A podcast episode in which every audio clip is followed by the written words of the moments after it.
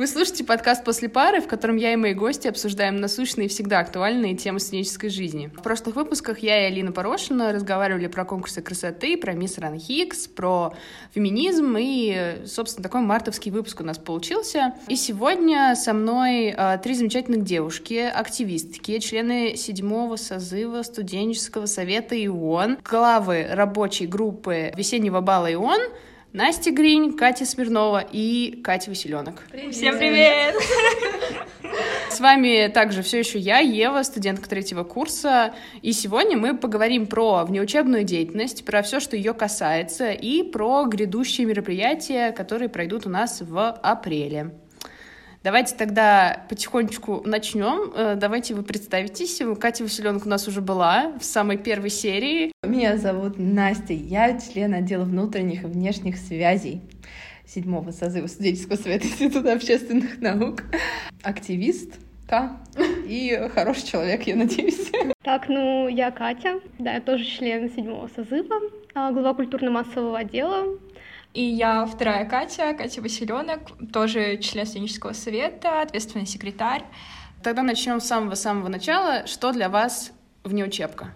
Ну, для меня жизнь. О, Я вообще больше не могу жить без внеучебки, и типа, мне кажется, то, что а, именно тут я раскрываюсь как человек, и, в общем, это прям часть меня. Соглашусь отчасти искать. Я скажу, что это люди, потому что это действительно заряженные, уникальные люди. Mm-hmm. И ну, вот именно много людей, с которыми я сейчас общаюсь, которые входят в мой самый близкий круг общения, это вот именно активисты. Поэтому да, для меня это вот эти вот заряженные люди с горящими глазами, которые хотят что-то делать и делать для других студентов и делать наш институт лучше. Ну, я тогда скажу, наверное, эмоции, что ли, связи какие-то, э, учитывая, что я член отдела внутренних внешних связей, наверное, это неудивительно. Но да, для меня это вот мое окружение, которое у меня появилось благодаря этому, и я недавно буквально девочкам говорила о том, что год назад в этот момент времени я знала только вот их, mm-hmm. и, и все, и у меня была такая вот студенческая жизнь из разряда приехать домой, сделать домашку, встать в 7 утра, поехать на пару, приехать домой, сделать домашку. А сейчас ко мне в друзья в ВК, в Инстаграме стучатся ребята другие, такие же активные, такие же заряженные, такие же вдохновленные. И это для меня, наверное, показатель, что вот такой круг общения, он нарос и составляет часть меня.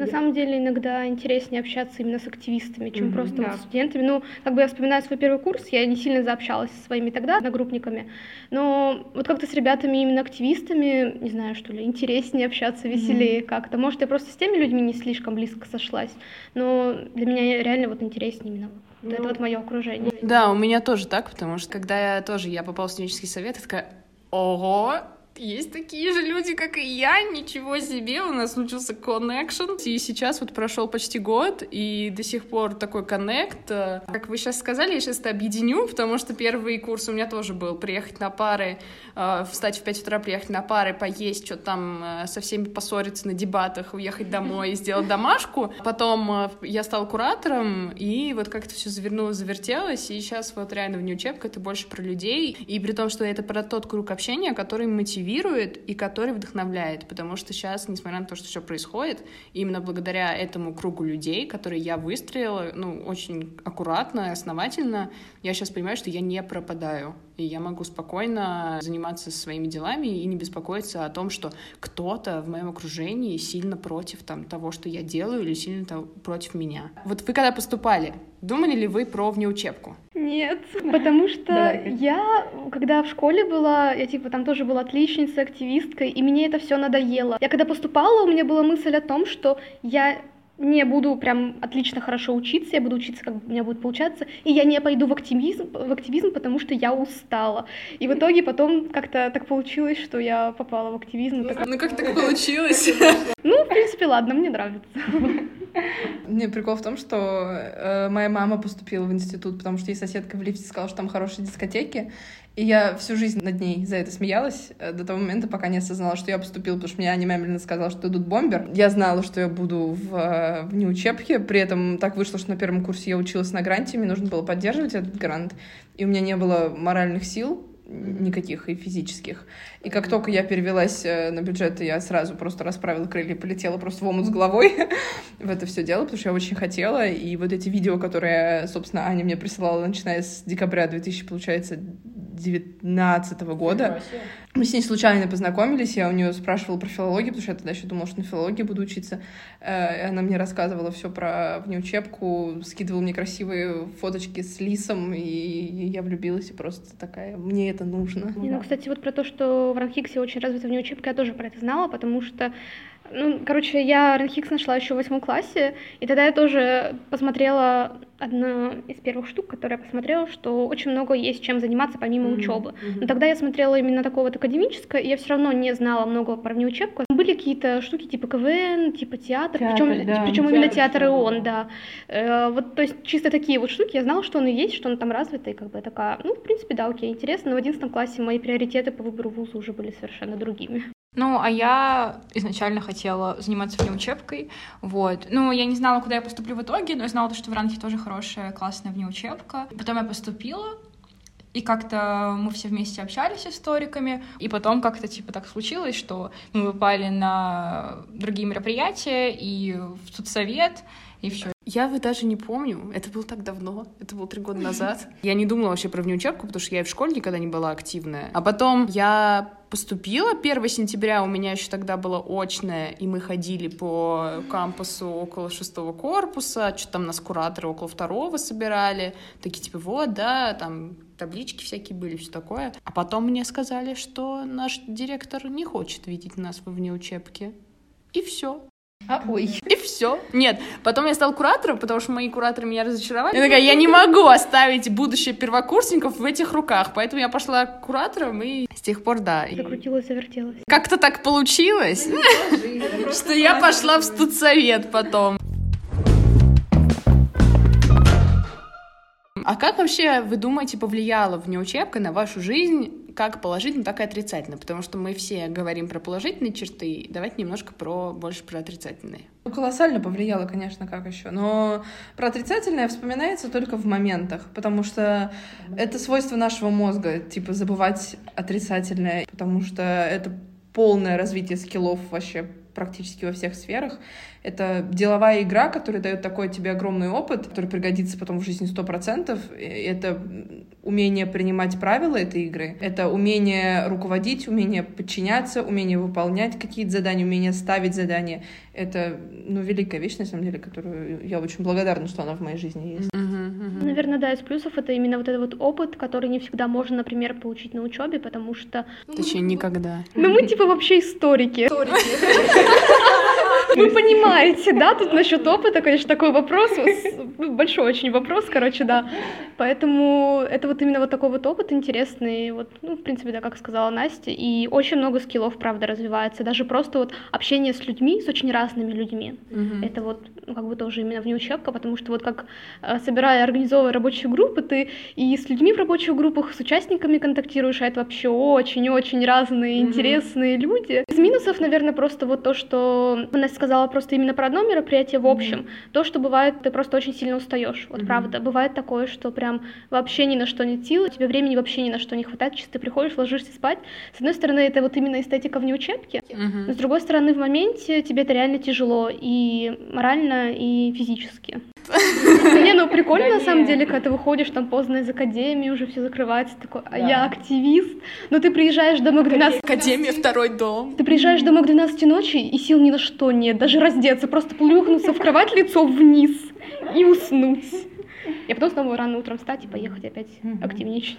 Я уже говорила, что внеучебка — это моя жизнь, и а я полностью согласна с девочками в этом плане. Я тоже прокачиваю очень много крутых скиллов и создаю прекрасное окружение. Я просто благодарна тому, что у меня есть девочки и то, что есть другие ребята. Вот. А, но мне кажется, то, что прям очень жестко прокачиваются скиллы, когда ты глава рабочей группы. Mm-hmm. И после этого ты приходишь в другую рабочую группу и такой... «Хм, можно все а переделать. А я уже знаю, каково это. Просто вот проблема, на самом деле, с какой-то да. стороны, потому Типа ты какую-то звезду ловишь или что? Ну, короче, какая-то фигня да, происходит. Да, ты своего опыта как будто да. видишь да, какие-то погреш... погрешности, типа, в работе. Что у меня из отрицательного? Когда идет глав... Э, прям крутое мероприятие, важное для меня, типа мини-капустника, где я глава была то я забываю обо всем на свете. Мне пофиг на то, что меня окружает, на учебу, на все, на еду, на воду. Ну, типа, я неделю, две недели, по-моему, я почти ничего не ела. Перед миником выпила энергетик, мне нормально, потом мне стало плохо на сцене. Вот, и типа вот это, наверное, минус, потому что я как-то концентрируюсь на одном, у меня нет других мыслей, и все. Ну, сверхмобилизация получается. Да. Потому что, типа, ну, ты очень переживаешь, и это все на твоих плечах находится. Mm-hmm, mm-hmm. И понимаешь, что если все пойдет не так, это только твоя ответственность. А ну еще, да, усталость, приоритеты, постоянно нужно расставлять приоритеты. Любимая да, фраза активистов. Да. Шесть встреч в одно время, это такое, ну... Я ничего не знаю, я до сих пор не умею. Это, наверное, просто психическая штука, потому что у меня не получается расставлять приоритеты, у меня получается по энергии скорее делать, то есть на ну, что да, есть да. настроение, на что нет настроения, потому что если я буду зацикливаться на том, что важно, что не важно, я сойду с ума просто. Потому что на самом деле нельзя какую-то сферу держать в вакууме, и если ты забиваешь на одно, то получается автоматически, ну не автоматически, но летит потом все остальное, и приходится просто выбирать не с точки зрения, что для меня важнее всего, а на что я сейчас могу потратить силы. Я тоже не могу сказать, что супер такие отрицательные моменты, но вот эта ответственность колоссальная, когда ты являешься хоть и замом ГРГ, но фактически ГРГ. Немножко не подшибает, особенно последние там неделю, полторы. Да. На генеральной репетиции. Ну, репетиции, прогоны, в любом случае, просто ты как-то сидишь и такой, блин, а если будет факап, то это будет мой факап, и вспоминать будут меня. И такой... Зато помогает выговаривать это, и потом команда такая, типа, да ладно, все будет хорошо. Главное, чтобы участникам понравилось. Это самое да, главное. Да. Потому что участники не будут знать вот эту внутреннюю кухню, они не будут знать, что пошло не так, что пошло так. И они такие, ну, нам понравилось, ну и все. А потом, потом они приходят с тут совета, им на самом деле рассказывают, как все было, и такие, ой. С мини-капустником нам тоже, как бы, понятное дело, было главное, чтобы вот участники кайфанули, потому что это было первоочное мероприятие за очень долгое время, и мы реально старались сделать, чтобы это прям запомнилось. Тем более у ребят это одно из первых мероприятий, как бы на первом курсе, мы такие, да, нужно сделать хорошо. И мы рады, что многим понравилось, мы многих ребят сейчас встречаем там в других рабочих группах, mm-hmm. на каких-то встречах, и ну, тоже вспоминаем это как бы с теплом. Но когда у нас были разбор полетов после, все равно были там какие-то моменты внутри рабочей группы, это все не видно, снаружи красивая картинка, но все равно бывают такие некоторые. Это как этот мем в «Симпсонах» вроде как, где этот Гомер стоит, он вроде весь такой стройный, а за спине у него прищепки. Вот так выглядит ситуация подготовки к мероприятию. Окей, а что насчет личностного развития? Вы видите разницу между тем, каким вы человеком пришли в ВУЗ, какой человек вы сейчас? Я, да. да. Угу. Вообще, очень. Однозначно. Через какие стадии character development вы прошли за эти полтора года? Во всех сферах я просто, ну, я очень сильно поменялась. И если смотреть с первого курса, если смотреть за последние там несколько месяцев, то есть это и в сфере каких-то компетенций, скиллов, и вообще как человек. Угу. Но очень много поменялись взгляды, очень много как бы принципов, приоритетов я переставила, пересмотрела. Да, детали, детали. Детали. Блин, ну, например, даже учебу взять. Да, вот я все равно говорила, что вначале, что я не буду учиться, я буду типа делать в меру своих возможностей, но все равно комплекс отличника не позволяет тебе делать это в меру своих возможностей, тебе нужно сделать лучше всех. И когда ты приходишь э, во внеучебку, то есть вот эти вот постоянное расставление приоритетов все равно делают так, что иногда тебе нужно пожертвовать учебой, mm-hmm. а иногда тебе нужно где-то домашку не доделать, где-то пропустить пары. Где-то пропустить целую неделю. Да, тебе как бы мозг говорит, что ну нужно что-то делать, ты не сможешь все сделать. Ты можешь попытаться, но знаешь, это, наверное, не лучше. Ну потом выгоришь ты через полтора месяца просто. Поэтому ты начинаешь э, расставлять приоритеты и начинаешь понимать, что в принципе мне не обязательно быть лучше всех. Я могу быть лучшей версией себя для себя. Ну, ожидания немножко спадают, потому что я тоже, когда пришла, я такая, нет, Ева, Ева сначала скажет, я не хотела хорошо учиться, и через секунду, ну, я хотела красный диплом. Нет, ну... Потом мои ожидания разрушились. Нет, на самом деле, да, ты сначала приходишь в ВУЗ, тебе родственники говорят, да ладно, господи, учись, как учишься. А потом ты такой, нет, я буду брать только то, что больше никто не берет. И вот это моя любимая история, как два года подряд у меня были исключительно презентации про феминизм. И я закончила с огромным выгоранием, но первая в рейтинге на первом курсе, а потом случилась внеучебка, и сейчас у меня посещение 50 на 50, просто потому что ты там после каких-то встреч не можешь прийти на пары, ну, там, не выспался или чего. Потом тебе приходится скипнуть пары, потому что у тебя встреча через полчаса после их окончания, ты не успеешь доехать домой, или там, ну, зайти с зума, или просто иногда не хочется идти на пару, потому что такой, блин, вот как бы внеучебка, так круче, чем учеба, зачем? Я не хочу. Да, да, да. Но все равно немножко чувство вины, потому что, типа, а родители-то деньги платят. Родители... А ну, мне хотя бы родители деньги не платят, но все равно. Нам еще платят за то, что мы учимся. Просто, как бы, вот я говорю, что все равно как бы меняются восприятия, приоритеты, но все равно очень трудно. Когда ты 11 лет проучился в школе, типа, будучи лучше всех, поменять это, вот свои какие-то установки, это очень... Can't relate. Ну вот у меня, да. Мне прям очень трудно это все преодолевать, все эти вещи, но как бы я стараюсь, чтобы, ну, просто как бы ради себя. Ну, чтобы все спокойнее было, да. Я тоже очень изменилась, но скорее не типа весь характер, а все черты, которые были до этого, они есть и сейчас, только они в намного апгрейднутой версии. Я всегда была ответственной, старалась быть лидером, перфекционисткой и так далее. Ну, с перфекционисткой не старалась, так просто вышло. Вот. Как-то так получилось. Просто вся ответственность, там, лидерство, оно как-то более весомо, что mm-hmm. ли. И плюс мне кажется, что я именно как-то жизнь по-другому начала воспринимать, понимаете?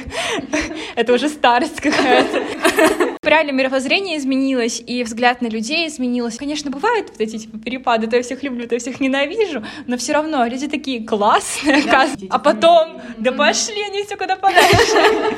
Вот, но в целом, да. Мне кажется, что я сейчас стала лучшей версией себя, и я не люблю себя, которая была тогда. Ну, нормально, типа. Ну, потому что мне там было много того, что мне не нравилось, а сейчас прям класс, мне нравится, супер. Спасибо, Катя, что ты апгрейднулась. Вот я тоже что хотела добавить, тоже говоря и о приоритетах, и заботе о себе, о том, что в моих приоритетах и моих принципах стало сначала я люблю себя. В мероприятиях часто забываем про себя, вот именно это самоощущение, что, ну, все равно, даже вот если я сейчас про себя забуду... Потом вспомню. Все равно придется вспомнить про себя, потому что я должна заботиться о себе. Да, это правильная установка, да. Я тоже думаю, что я вообще другой человек сейчас по сравнению с тем, кем я была в школе. Чего не хватает во внеучебке сегодня? Мне иногда не хватает структурированности процесса. То есть, э, ладно, все распределили обязанности, хорошо, но потом происходит что-нибудь, и все летит. Например? Происходит так, что в отделе, в каком-нибудь, у людей распределены обязанности. Ну, там, возьмем, не знаю, внутренние и внешние коммуникации. Я занимаюсь внутренними коммуникациями. Mm-hmm. Мои коллеги занимаются внешними.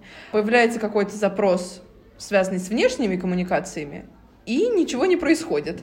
Mm-hmm. И мне, как члену отдела внутренних, очень не хочется... Э, заниматься внешними. Нет, мне очень хочется заниматься внешними. Мне не хочется рушить распределение обязанностей. Но мне хочется успеха в этом деле или какого-то логического разрешения. Поэтому мне кажется, что просто структурности и, не знаю, больше нам разговаривать, что ли, между собой всем нужно и четко брать на себя эти обязанности главное их выполнять, и вот mm-hmm. будет все замечательно. Но я думаю, что к этому мы и стремимся и придем рано или поздно. Но это, мне кажется, такая проблема, как отцы и дети. Организованность, она есть, но всегда форс-мажоры, потому что внеучебка... Это, это для нас внеучебка — это приоритет, а для многих она не приоритет, и поэтому так и получается. Я, наверное, скажу здесь снова люди. Нет, ну правда, вот вроде у нас кажется, у нас пять тысяч студентов. Шесть. Ну, шесть. Более. Но иногда, типа, ты не можешь найти участников на какое-нибудь мероприятие. Вроде да. так много людей, но многим, ну, типа, большей части, например, это не, не сильно интересно. Тут пассив. Да, поэтому здесь вот возникает проблема в том, что ты вроде хочешь на вот большее количество людей это сделать, но иногда люди бывают вообще не заинтересованы. И очень мало бывает, что людей куда-то приходит. Ну, приходит работать или приходит участвовать? Это самое интересное. Это и другое. Иногда ну, бывает да. в рабочие группы же не очень много приходит людей. Но это не в нашем случае. Ну да. Ну У меня много чего не хватает. Сил, терпения, мотивации. Ну, я скажу, наверное, больше в общем, иначе это будут спойлеры. Скорее, четкого распределения обязанностей. Не всегда в каких-то коллективах есть прям четкое распределение обязанностей, когда каждый человек знает, что делать. Часто люди просто ждут, когда им пойдет ТЗ. Они ничего не делают. А как бы работать-то надо, работа-то не стоит. А почему это плохо, когда нет четкого распределения обязанностей? Ну, потому что получается, что стопорится работа. Либо человек надеется, что ему сейчас скажут, что делать, а в итоге ему весь год могут не говорить, что делать. И он чувствует себя ненужным, все чувствуют, что он не нужен, структура какая-то. Не всегда это есть, этого реально может не хватать. Mm-hmm. И не всегда люди могут нормально коммуницировать, выслушивать какие-то рабочие претензии и принимать их к действию. Ну, то есть совмещать личное с рабочим, да. У нас э, есть такие кейсы, поэтому... Просто, короче, это неправильно. Вот мы против того, чтобы это совмещалось, но есть люди, которые это принимают близко к сердцу. Ну, это потому, что мы такие. Ну да, ну тогда, Ир, э, главные тогда какие-то уроки, которые вы выучили в жизни. Я здесь как раз хотела сказать, разделять личное с рабочим. А. Потому что это правда, это очень важно. Вот ты понимаешь, когда ты, ну, идут какие-нибудь конфликты с людьми, ты понимаешь, насколько это важно. Потому что иногда бывает из-за того, что у тебя какой-то конфликт с человеком, не может идти работа нормально. Да, а, кстати, как получается работать, если у тебя личный конфликт с человеком? Либо ты разделяешь личное и рабочее, либо никак. Либо ты не работаешь. Но с другой стороны, вот тоже столкнувшись с этим, понимаешь, что это все-таки тяжело. Ты как бы головой понимаешь, что надо разделять, и да, тебе человек-то может не нравиться, ты можешь человеку не нравиться, но работать-то надо. Угу. А чтобы работать, нужно просто закрыть на это глаза и просто типа, ну вот мы просто коллеги, мы с тобой сейчас никто. Ну да. Но с другой стороны, ты понимаешь, когда ты все равно человек, у тебя есть какие-то эмоции, мысли, и тебе все равно трудно иногда через это переступить, угу. чтобы вот чисто работать и не рассматривать его как человека, а чисто как коллегу, безличного человека, коллегу, ты его не знаешь, вы чисто работаете. Это все равно бывает очень трудно. Ну просто иногда же получается, что если тебе лично, ну, по крайней мере, у меня на опыте, что если мне лично человек не нравится, то это потому, что как-то в рабочих моментах он меня тоже да. разочаровал. Да. Потому что из-за этого у меня в группе не очень хорошие отношения, потому что все моменты учебные, когда мы были какие-то групповые штуки или не групповые, в любом случае, когда ты пытаешься работать с человеком, и он как-то тебя подставляет, то это же, во-первых, это влияет на качество работы, но это показывает характер человека. А потом тебе преподаватель говорит, а вообще-то надо работать с некомфортными людьми. Я думаю, идите нафиг. Да, в этом есть правда, но с другой стороны бывает, когда просто в личном какая-нибудь хрень происходит, да, а потом да. еще придется работать с этим человеком дальше. Не, ну это вот этот вот звук из ТикТока, который очень любит наша подруга, типа, если тебя захлестнули твои чувства, скорее их раз-раз-хлёстывай. Ни разу не слышала такое. Сложно очень с этими эмоциями пытаться... Особенно, когда с контактом сложно. Вот что. Нужно всегда идти на контакт. Вот мой главный урок, наверное, контакт — это важно. Знаете что, невозможно построить вот эта банальная самая фигня про мост, который строится только с двух сторон. Ну, да. ну то есть ты можешь даже перестроить его аж на ту сторону, но до берега ты все равно не дотянешься. Mm-hmm. Поэтому, чтобы была какая-то эффективная работа, нужно, чтобы оба коннектора, или как это сказать, короче, конца, хотели к чему-то прийти, потому что... Чтобы была общая цель. Да, иначе невозможно. Ну или очень сложно, по крайней мере. Мы понимаем это сейчас под участниками этой внеучебки. А что насчет администрации? Потому что иногда бывает, что и администрация не идет на контакт. А вот здесь уже разговор про мост. А, ну... Ну, если вы с администрацией хотите, ну, допустим, если мероприятие сделать, то они должны идти на контакт типа ну, через да. тернии к звездам. А если, я не знаю, там есть какая-то цель, которая их не интересует, то... Что поделать? Ну, еще это про распределение моральных сил, опять-таки. Это даже не, не сколько приоритеты, сколько осознание, что ты можешь на себя взять, чтобы точно это выполнить. Mm-hmm. Потому что когда человек наберет на себя слишком много и потом не выполняет, от этого страдают все члены команды. Поэтому внеучебка это про то, что можно и нужно делегировать mm-hmm. и распределять mm-hmm. обязанности и работать как ну, единый организм, что ли. Ну, в общем, короче, чтобы каждый что-то делал. И не брать больше своих возможностей. Да, да, да. и когда один человек что-то не делает в едином организме, тоже плохо. Поэтому давайте все работать вместе. Из таких уроков, э, которые я сама выучила, это про то, что не стоит, наверное, ругаться сильно на людей во время эмоциональных каких-то э, вот таких, когда сильные зашкаливают эмоции. Тяжело. Тяжело, да-да-да. Просто правда, потому что я с опыта, на самом деле, достаточно импульсивный человек, но я просто очень стараюсь в первые там пару часов, когда меня жутко раздражает человек, ничего ему не да, говорить. Я... Да, я тоже теперь так стала делать. Потому что мне легче просто написать большое сообщение, когда я смогу объективно говорить, а не вот ты там козел, пошел нафиг. Да, Но немножко, да, надо водички попить, в душ сходить, это все. Потом, потом я тебя это, это разнесу. Но это не всегда. Разнесу. Если человек тебе важен, а если нет, то можно и сразу там послать и все. Ну, даже если человек важен, мне, наверное, легче отойти чуть-чуть, подождать, да, а потом я смогу вот реально вот эту большую фигню написать. А если не важен, то опять же... Да и фиг с ним. Ну, ну нет, а как ты в команде поймешь, какой человек тебе важен, какой не важен? В команде, да. Мы уже говорили про то, что каждый человек в команде важен. Ну да, ну конфликт это есть всегда. В команде ты не один на один с человеком. Ну да. Давайте тогда поговорим про больше такую внутреннюю кухню ИОН и, в принципе, про организаторскую деятельность. Давайте для новичков, для первокурсников что такое рабочая группа? Ну, люди, которые организовывают мероприятия. То есть вот есть а, такая вот кучка активистов, которые все это делают. Кучка могучая. Все придумывают вам, делают, общаются с, с средой и пытаются сделать красиво. И потом получается красиво. Но эта кучка собирается не сама, эту кучку собирает глава рабочей группы в разные отделы, распределяя людей по их компетенциям, чтобы не все делают все вместе, а у каждого человека есть какая-то сфера деятельности, в которой он или она лучше всего разбирается, и вот именно свои лучшие скиллы человек применяет для создания офигенного мероприятия. Глава рабочей группы избирается в студсовете. Как вообще держать связь в клубах? Потому что это мероприятие, это как бы инициатива, и она потом ну, пропадает, потому что мероприятие заканчивается.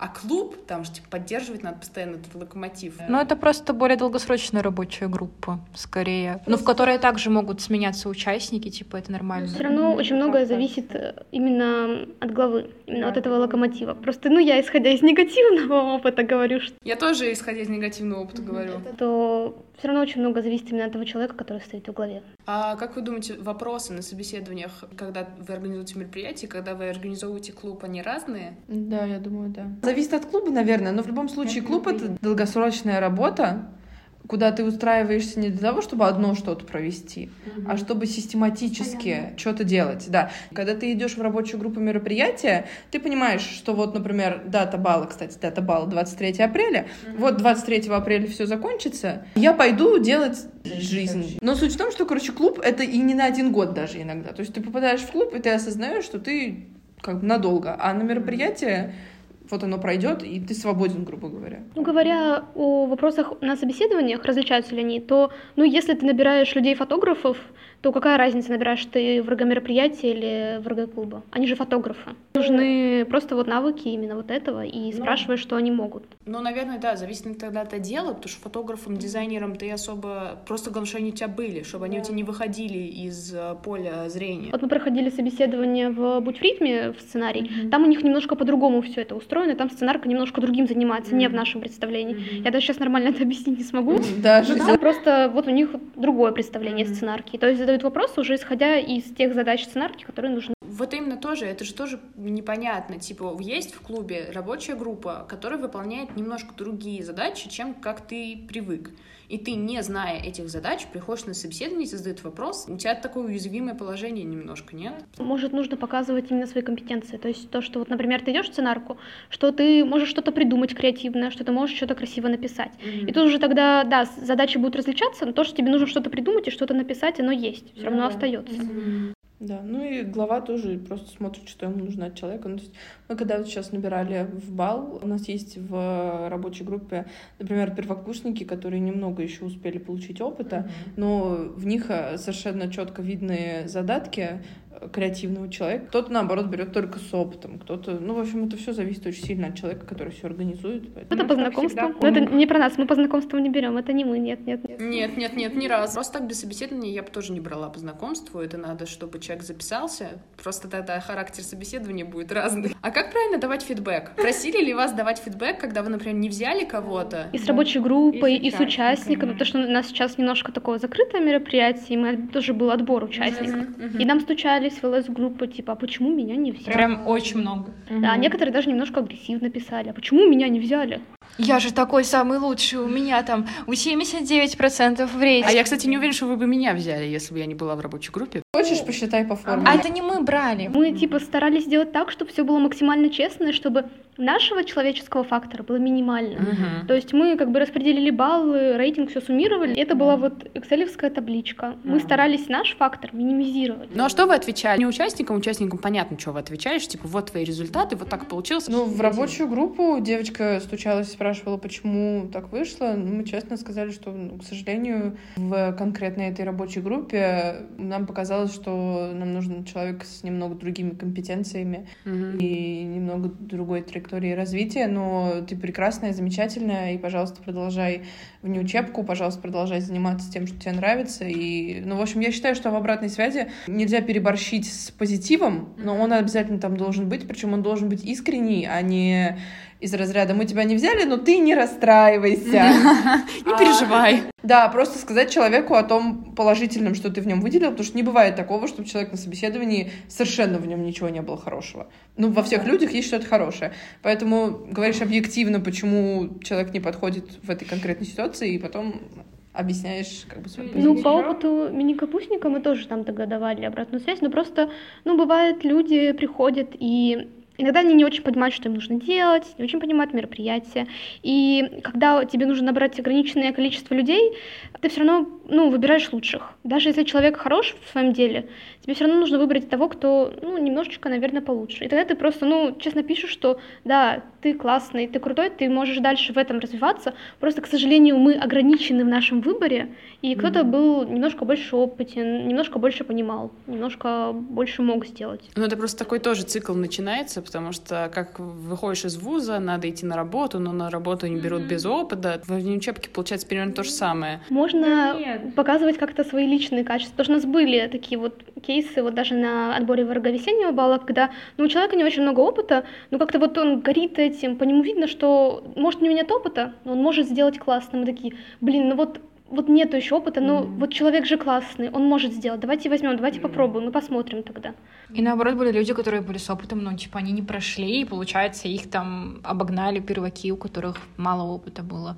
Вот, но они просто горят реально, и на них смотришь и понимаешь, что, что вот этот человек действительно может что-то крутое сделать. Еще я хотела к Насте добавить, мы еще всем э, кто не пришел в рабочую группу и кто просил фидбэк, писали, типа, вот, можете приходить участником на наше мероприятие. Ну, в плане, типа, можете участвовать там в отборе. И сейчас есть люди в участниках, которые из рабочей группы, да. Если давать позитивный фидбэк, то на что стоит обращать внимание? Ну, просто, да, типа, с позитивным фидбэком, наверное, же тоже можно как-то переборщить. Объективно говоришь просто. В моем понимании, наверное, нужно сделать упор на то, что, ну, развивайся дальше. Ты классный, да, да, да. тебе просто нужно вот развиваться, саморазвитие да, вот это должно быть, пойти, да. А вот на мини-капустнике, я помню, в конце, когда давали фидбэк и рабочей группе, и вот это вот все. Насколько вы вообще принимаете фидбэк от сторонних людей, которые не знают эту внутреннюю кухню? Если это по фактам написано, Если, да. то есть это нормально, не какой-то там чисто засер, а по фактам расписано, что у нас было не так, то нормально. И спасибо скажем. Потому что это тоже помогает развитию. Потому что все равно, ну, когда ты получаешь нормальный э, объективный фидбэк, ты знаешь, что в себе развивать, угу. чтобы ты потом мог сделать что-то еще более да, лучшее. Да. Какой чаще всего вы даете фидбэк, положительный или отрицательный? Смотря кто просит. Смешанный, наверное. Ну, я про то, что вот из всех людей, которым вы когда-то давали фидбэк, по какому характеру он был? Если человек очень круто выполняет свой ТЗ, ты пишешь, блин, ты вообще такой очень классный, очень круто выполнил, типа, заработай дальше. Если человек просит негативно, даешь. Просит негативно, даешь негатив. Нет, ну, типа, пишешь, что вот, да, было не так, но работай, типа, все будет круто, ждем в следующей рабочей группе.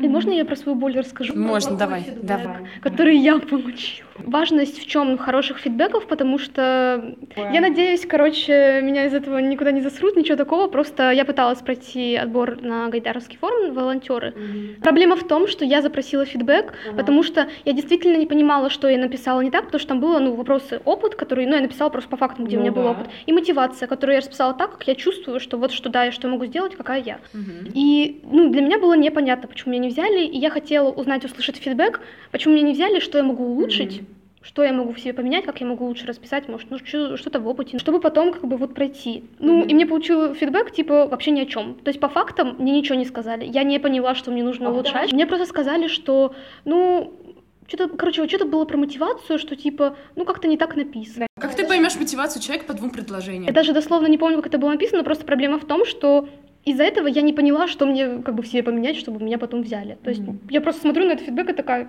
прикол. На «Будь в ритме» и музыкальную премию я запросила тоже фидбэк, потому что на музыкальную премию мне даже не, не прислали ссылку на собеседование, тоже мне интересно, я почему. Я тоже не понимаю, типа, зачем не присылать а, ссылку? Да. Как, ты, как ты по анкете не типа, поймешь вообще? Не знаю. На «Будь в ритме» я прошла собеседование, запросила фидбэк не тот, не тот, мне не ответили. Один прочитал, не ответил, второй даже до сих пор не прочитал, причем я видела недавно mm человека ГРГ, и я спросила, типа, ты что не отвечаешь? Он такой говорит, блин, ну слушай, мне столько, короче, этих непрочитанных, я говорю, там написано, пишите тому-то, тому-то, в случае вопросов, надо убрать эту строчку.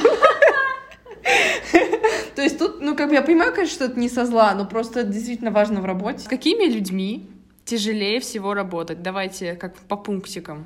Которые ничего не делают. Не замотивированные, некоммуникабельные люди, которые не идут на контакт, люди безответственные, которые не взвешивают свои силы перед тем, как что-то что начинать. Я как-то так не могу именно качество вспомнить. Я вот помню просто моменты в рабочих группах, когда ну, человек просто вообще ничего не делал, и ты mm-hmm. как бы даже его качество не видел, но ты знаешь, что ну все, больше этого человека никуда не возьму. Может, он классный, но он ничего хорошего в этой РГ не сделал. Ну, у меня, например, было, когда я тоже была в рабочей группе, и получалось так, что моя коллега очень сильно ну, не крысятничала, но она буквально засирала наших партнеров.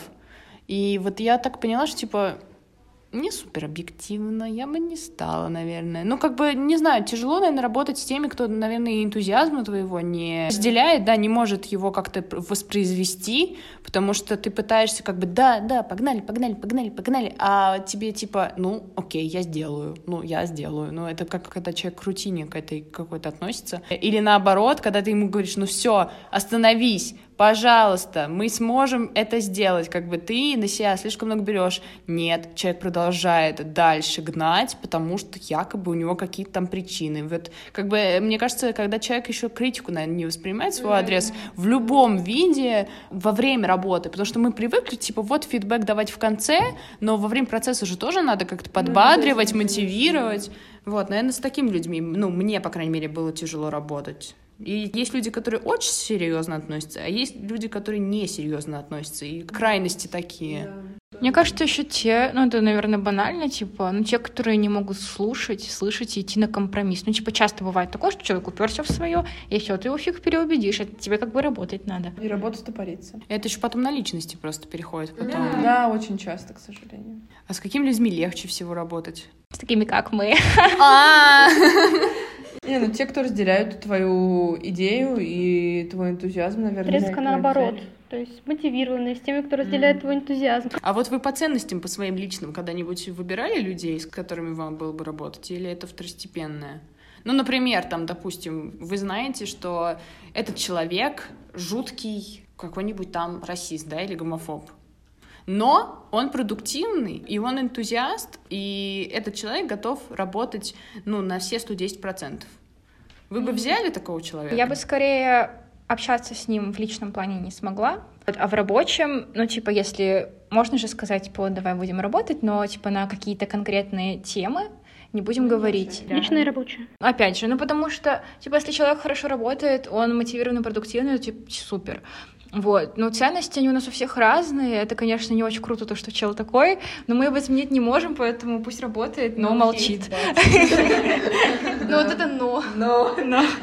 Не, ну действительно, все на благо цели, да, в зависимости от цели, все на благо там мероприятия, работы, коммуникации. Если... Ну, типа, конечно, если мы там заходим на собрание, он такой, вот, эти бабы. И мы такие в ГРГ. Опять же, тогда отстаивание личных границ же, оно тоже должно присутствовать в рабочей группе. Как тогда держать вот эту грань? Ну, допустим, вот опять берем этого же самого чувака, вы его берете в рабочую группу, он начинает какое-то собрание, вы просто общаетесь, он начинает затирать вот эту какую-то фигню. Как держать личные границы так, чтобы не пересечься с работой? Мне, наверное, как-то так получается, что если я вижу, что человек очень негативно настроен по отношению к кому-то или к чему-то, да, ну, тяжело становится. Это не повод не работать с человеком, скорее. Ну, именно не брать его в рабочую группу. Ну, то есть, а что ты ему в фидбэке напишешь? Sorry, bro. Sorry, ты гомофоб. А если на собрании такое, ну, просто говоришь, давайте для хорошей коммуникации друг с другом, мы не будем говорить на эту тему, а то мы сейчас все поссоримся, не сможем работать. Человек, с которым вы как бы только-только познакомились, взяли его там или начали работать в каком-то отделе, и у вас сразу клик, и у вас сразу там легкость, там крылья, Red Bull окрыляет, все такое. Для меня это была сценарка мини-капустника. Это не, не первая моя рабочая группа мини-капустник, но по ощущениям эмоциональным первая, потому что я тогда поняла, зачем вообще в ней учебка. Вот в процессе работы на мини-капустнике мы писали и очный, и, и онлайн-сценарий, ну вот просто процесс работы... О, видели бы вы эту картину сейчас? Сидят в обнимку тут. У нас с Катей, наверное, это было ionization. Это просто наша ностальгия, наша любовь. И тогда получилось так, что в сценарном отделе в основном только мы вдвоем работали. И вот мы и законнектились. Я сейчас поняла, что моя первая рабочая группа была рабочая группа, в которой я была зам ГРГ. Initiation First была твоя первая работа? Да, Initiation First была моя первая... Нет, именно мероприятие, да-да-да. Именно моя первая рабочая группа была Initiation First. И я так типа, we should high for the stars, как говорится. Перейдем тогда к самому мероприятию. Вообще весенний бал. Ура! Наконец-то! Опишите весенний бал тремя словами. Только без магии и волшебства. Потому что, ну, понятно, для тех, кто не знает, весенний бал у нас тематики Гарри Поттера проводится в этом году. И первый раз вообще проводится. И поэтому я не хочу, чтобы было вот это магия, волшебство. Ну, как бы люди общения сто процентов, потому что это мероприятие, которое направлено на то, чтобы познакомить. Люди, общение. Люди, общение и ну, эмоции, наверное. Вот для меня три такие. Комьюнити, музыка угу. и вальс. Коммуникация. Так, хорошо, ну, коммуникация. Веселье, активизм. Все это закроем словом весна, потому что он да. все-таки весенний. Okay. А в чем уникальность весеннего бала? Он такой один. Но в Ранхикс есть бал. Но он не весенний. Просто цели разные. Да, у нас именно направлено на сплочение людей, на образование комьюнити активистов и крутых студентов. И он весенний, еще и в тематике Гарри Поттера. И этого вообще не было раньше в академии. А что такое мисс и мистер Ион? Почему его взяли именно на этот бал? Это мистер и мисс весенний бал и он.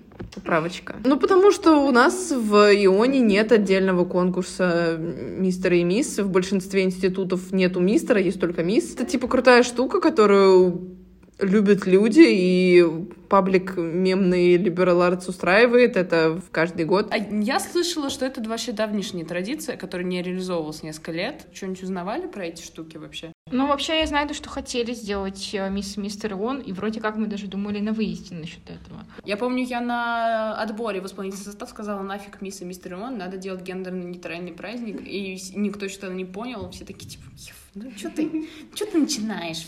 Если говорить про то, что мы это делаем как-то ну, может, там что-то где-то соревновательное такое, потому что мы хотели сделать это максимально справедливым опять и честным, потому что вот опять же прошла мисс Ран Хикс, но там принимали решение судьи.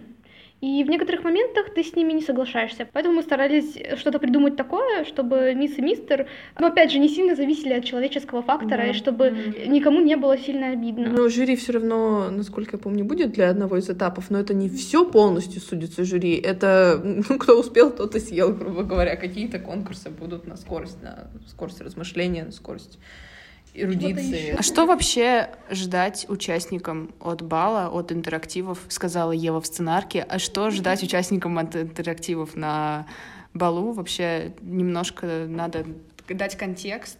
Ну, конечно, нужно быть э, в целом готовым к тому, что это тематика Гарри Поттера, и все интерактивы будут так или иначе с этим связаны, и я надеюсь, то, что те, кто слушают, они шарят. Да, если не шарят, пересмотрите или перечитайте. Какие-то цитаты вы любите?